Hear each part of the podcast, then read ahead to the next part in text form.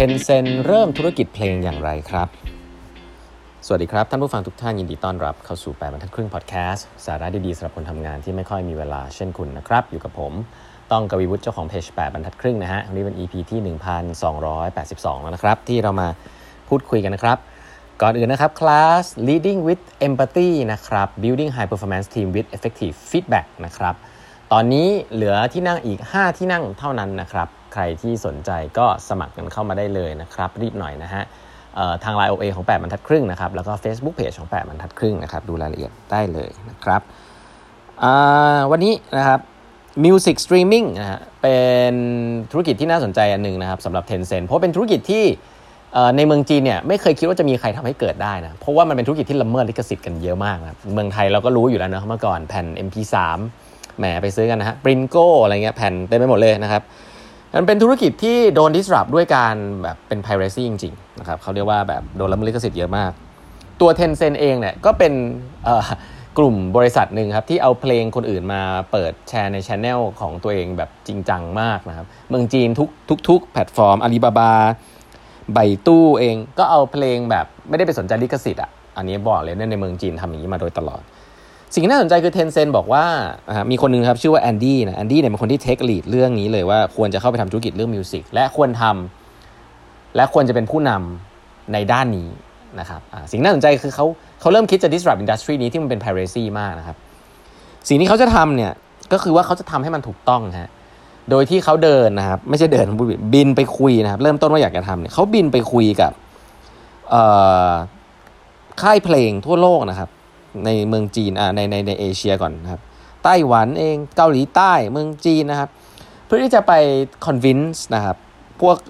ค่ายเพลงใหญ่ ๆ นะครับว่า Tencent เนี่ยจะออยากได้ลิขสิทธิ์ อยากได้ลิขสิทธิ์เป็นคนกระจายสินค้าเพลงเนี่ยในเมืองจีนแต่เพียงผู้เดียวซึ่งลองนึกภาพดูครับว่าคนที่แบบเอาของของคนอื่นเนี่ยไปไปใช้แบบว่าไม่ขออนุญาตมาก่อนแล้วอยู่ดีก็มาขออนุญาตเนี่ยบอกเฮ้ยคนคนนี้คิดอะไรอยู่ครับก็เลย ราะฉะนั้นสิ่งแรกที่เขาจำเป็นคือการสร้าง trust ให้กับค่ายเพลงนะครับ สิ่งที่เขาได้กลับมาก็คือ เออ ก็ลองดูก็ได้นะครับ สิ่งน่าสนใจคือ Tencent เนี่ยทำให้ทางค่ายเพลงต่างๆ trust ไงรู้ไหมฮะ ตั้งแต่เขากลับมาแล้วได้ distribution rights ตัวนี้นะเทนไอไอเทนเซนเนี่ยประกาศครับว่าจะฟ้องนะฮะบริษัทหลายบริษัทเลยนะครับ ที่เอาเพลงผิดลิขสิทธิ์เนี่ยไปมาเปิดนะฮะเขาบอกว่าเขาจะ ฟ้องเนี่ยเพลงละหนึ่งแสนหยวนนะคือ5 0 0แสนบาทนะประมาณนั้นตอนนั้นนะโอ้โหแล้วมันมีกี่เพลงนะฮะก็เนี่ยเขาคือประกาศเรื่อง lawsuit เรื่องนี้เลยครับ ซึ่งการประกาศสิ่งนี้ปุ๊บเนี่ยมันทำให้มีแพลตฟอร์มแรกๆแพลตฟอร์มหนึ่งชื่อ NetEase เนี่ยเริ่มกลัวฮะแล้วก็เริ่มมาพูดคุยนะครับกับ Tencent ครับว่าอ่าแล้วจะยังไงใช่ไหมสุดท้ายก็เลยต้อง sub-license ครับก็เริ่มจะเก็บตังค์เป็น license จาก Tencent ก็เริ่มจะเก็บตังค่าเพลงจากเป็น license จากแพลตฟอร์มอื่นๆได้ครับคือปล่อยให้แพลตฟอร์มอื่นๆเนี่ย เปิดเพลงได้ แต่ต้องเสียค่า license ให้นิดหน่อย ให้กับ Tencent นะครับที่จ่ายตังเป็น distributor มาแล้วนะ Tencent บอกว่าพอเริ่มมีคนแรกนะครับถัดจากนั้นมาสิ่งน่าสนใจสิ่งที่เกิดขึ้นคืออาลีบาบาเอง Baidu เอง ก็ต้องมาคุยครับเพราะว่าไม่อยากโดนฟ้องครับเพราะว่าถ้าโดนฟ้องจริงๆโดนจะโดนเรียกค่าเสียหายเยอะมากนะครับพอเป็นคนแรกปุ๊บเนี่ยไปดีลมาก่อนเนี่ยก็เลยทำตัวเป็นพระเอกเลยนะครับไปฟ้องคนนั้นฟ้องคนนี้ จนทุกคนเนี่ยจะต้องมาจ่ายค่า license นะครับแล้วหลังจากนั้นก็เป็น history ครับ ก็คือธุรกิจเพลงสตรีมมิ่งของจีนก็เกิดขึ้นนะถ้าแอปในเมืองไทยเราก็เรียก JOOX นะเมืองเอ่อที่เมืองนอกเอ่อเมืองจีนเขาเรียกว่า Tencent Music นะครับก็เกิดสิ่งนี้จริง ๆ ครับ เกิดแล้วมันก็เติบโตมากนะครับ Tencent Music จนกระทั่งใครฮะที่อยากจะเข้ามาในเมืองจีนแล้วอยากจะมาร่วมหรือว่าอยากจะมาแข่งอยากจะมาสนใจ คล้ายๆ ตอนเหมยถวนนะที่ Uber เข้ามา อันนี้ Spotify ครับ Spotify เข้ามาในเมืองจีนครับ แล้วก็อยากจะ make deal กับทางที่น่าสนใจเขาบอกว่าอยากจะ make deal กับทางเทนเซ็นมากนะครับเขาเล่าให้ฟังเรื่องเขาบอกว่าเขาตกลงกันจะไปเจอมิ팅กันที่เฮดค q อเตอร์ของ Goldman Sachs นะครับที่ที่ลอนดอนเขาบอกว่ามิ팅เนี่ยเริ่ม9โมงฮะจบ9โมง7นาทีครับ no deal นะฮะเพราะว่า Spotify ไปด้วยความแบบว่า deal or no deal คือยื่นข้อเสนอ แล้ว ทาง Tencent ก็บอกไม่เอานะครับแล้วก็ไม่คุยกันต่อครับโอ้ดูท่าเขาเลยนะเจ๋งดีนะฮะเออเจ็ดเขาบอกเป็นมิ팅ที่เร็วมากคือ 7 นาทีจบ ไม่มีใครพูดอะไรกันต่อครับ บินไปที่ลอนดอนแล้วก็บอกไม่เอานะครับ อันนี้คือท่าแรกครับ แต่เขาบอกว่าสุดท้าย 2 คนนี้ก็ยังทู่ซีครับ ยังคุยยังอยากยังจีบกันอยู่นู่นนี่นั่นสุดท้ายนะครับ ก็จบดีกันได้ที่นิวยอร์กนะครับ ประชุมกัน 1 วัน Tencent Music นะครับ จะลงทุน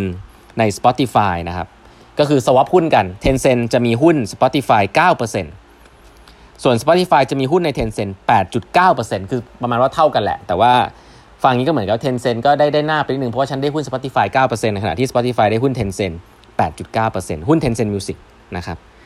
แล้วก็สิ่งที่เกิดขึ้นก็คือก็ได้ value ค่อนข้างเยอะครับ แล้วก็สุดท้าย Tencent Music นะครับ ก็สามารถที่จะไปลิสต์ในตลาดหลักทรัพย์ที่อเมริกาได้นะครับ ได้เงินเพิ่มเข้ามาอีก 1.1 billion US เมื่อปี 2018ครับก็ลิสต์เข้าเป็นตลาดหลักทรัพย์แยกเข้าไปอีกตัวหนึ่งนะครับ อันนี้ก็คืออจุดจุดที่เกิดขึ้นนะครับของธุรกิจมิวสิกนะเรียกว่าเป็นธุรกิจมิวสิกของจีน ซึ่งในหนังสือเล่มนี้เขาเขียนไว้เยอะมาก ไม่ไม่มีใครคาดคิดว่ามันจะเกิดได้นะครับว่าเพราะว่าจีนเนี่ยเพลงนี่คือแบบ โอ้โห piracy ละเมิดลิขสิทธิ์กันเต็มหมดนะครับ แต่ Tencent ก็ทุกเขาเรียกว่า take a very very เอ่อ approach ที่แบบกล้าคือเดินเข้าไปค่ายเพลงแล้วบอกว่าฉันฉันโกงมาก่อนใช่แต่ฉันจะเป็นคนดีแล้วเดี๋ยวฉันจะไปจัดการเพื่อนในเมืองจีนให้ประมาณเนี้ยแล้วเขาก็ทำจริง ๆ เออแล้วมันก็ work จริง ๆ ด้วยแบบอย่างนั้นเลยนะครับ ก็ฟังแล้วเหมือนง่ายๆ แต่จริงๆ อาจจะมีรายละเอียดเยอะกว่านี้นะ ก็มาเล่าให้ฟังครับว่า industry หนึ่งเออเวลาเขาเปลี่ยน business model กันแล้วมันเกิดเป็นสตรีมมิ่งเนี่ยอย่างที่เราทุกวันนี้เราจ่าย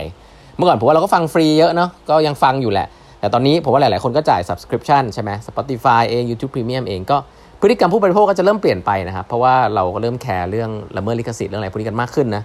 คนสมัยใหม่ ๆ ก็จะแคร์เรื่องพวกนี้นะครับเพราะนั้นแล้วก็เม็ดเงินที่ที่จ่ายจริงๆก็ไม่ได้เยอะเหมือนเหมือนเมื่อก่อนซื้อเทปซื้อซีดีอย่างเงี้ยก็จะแพงนะเจ็ดสิบแปดสิบบาทนะผมจำได้รุ่นผมซีดีนี่สามสี่ร้อยตอนนี้เราจ่ายแค่เดือนละประมาณร้อยกว่าบาทได้ฟังเพลงทั่วโลกอย่างเงี้ยผมว่ามันก็เป็น business model ที่ evolve ขึ้นมาแล้วกัน แล้วก็เกิด win-win เนาะทุกวันนี้ผมว่าผู้บริโภคก็ปรับตัวได้ ซึ่ง แต่สิ่งนี้มันเกิดขึ้นในจีนประมาณห้าหกปีที่แล้วนะครับซึ่งเป็นเรื่องยุคที่เปลี่ยนผ่านมาก ผมว่าคนที่จะทำ business model แบบนี้ได้ก็ต้องมีความกล้ามีความเชื่อนะเพราะเชื่อว่าถ้าเกิดไปถามคนอื่นเนี่ยก็คงมีบอกบอกทุกคนก็คงบอกว่าเป็นไปไม่ได้หรอกนะครับแต่ว่า Tencent ก็ใหญ่พอแหละที่อยากจะเปลี่ยนอินดัสทรีนี้นะครับก็เจ๋งดีก็เลยนำมาเล่าให้ฟังนะครับว่าธุรกิจนี้เพลงเนี่ย Tencent เองก็มีส่วนเติบโตเยอะพอสมควรเลยทีเดียวในเมืองจีนนะครับ วันนี้เวลาหมดแล้วนะครับ ฝากกด subscribe แปมทัดครึ่ง podcast นะครับ แล้วก็แปมทัดครึ่ง YouTube นะฮะ แล้วก็คลาส leading with empathy นะครับ สามารถสมัครกันเข้ามาได้เหลือ 5 สุดที่นั่งสุดท้ายเท่านั้นนะครับ รีบหน่อยนะฮะ ก็ทาง Facebook Page แล้วก็ Line OA ของแปมทัดครึ่งนะฮะ เครื่องหมายแอดแล้วก็8 half ครับ e i g h t h a l f นะครับ แล้วพบกันใหม่กับแปมทัดครึ่ง podcast ในวันพรุ่งนี้นะครับ สวัสดีครับ